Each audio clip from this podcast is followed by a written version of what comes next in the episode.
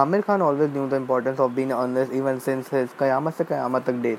Tare saw his taking on new color. The actor not only made his director debut with the film, but also displayed a newfound desire to dabble with meaningful cinema. After attaining a career high in regular mainstream credits, with Ghajini once again does a U-turn. He falls back to the no holds barred formula once again, and he does it with the same earthiness, with one which he made a Ghulam a Sarfarosh. Of course, he founded Battle Bicep London. Re- Revenge Thirsty, Sanjay Singhania of Ghajini is a much more mature and massive rendition of the familiar action hero of a mainstream masala. The high point of Ghajini is Aamir Khan class act of the hero who switches from a shy tycoon, tycoon who finds love into LA with an ordinary girl to a vulnerable killing machine who mauls his prey like a wounded tiger, roars and grunts included.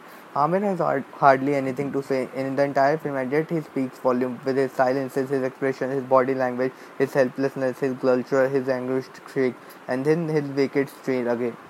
A man who suffers from short-term memory loss must not only remember the horror of his past, but seek out his beloved killer too and finish off them. Even though he might just forget what he is doing while battering them, all he has to help him in his mission are a few scars on his body, his walls, his unfinished diary, his polarized snapshots, his fading memory cells, and a friendly medical student. Not much to go by, especially when the bad guy chooses to erase most of the clues, including his tattoos. Aamir scores not only as the action hero where he brings back old-fashioned physical combat to Bollywood guts and gore, but he impresses as the difficult bridge conco to which he willing to travel in best and scooties with his Byron only because she thinks he is a struggling model who might just be ready to shoot for a ad in desperation. The other place in where the film scores is its narration, loosely inspired by the Christopher Nolan's Memento. The film moves back and forth in this time as it as it poses effective romance in the past against a brutalized space out present. The two time zones crisscross interestingly, leaving enough suspense to keep the viewer attentive.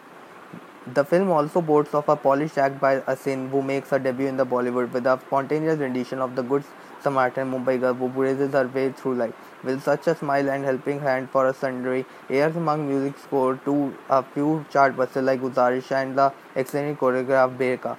So what's the hitch you might ask? Firstly, the film needs some tighter editing, especially in the first sequence. Second up, it needed a real bad guy who could live up to the an honest character. Pradeep Rawat as Mr. Ghajini with his white shoes, his gold tooth, and uh, his Hola bridge is menacing as the title would like us to believe. And lastly, the heroine's conflict with Mr. Ghajini, the fulcrum of the revenge drama, just happens out of the blue, not quite convincing.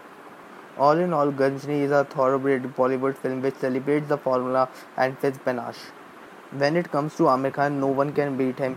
So he again, once again, nailed the movie with his performance. So overall, this movie belongs to Aamir Khan for his amazing performance.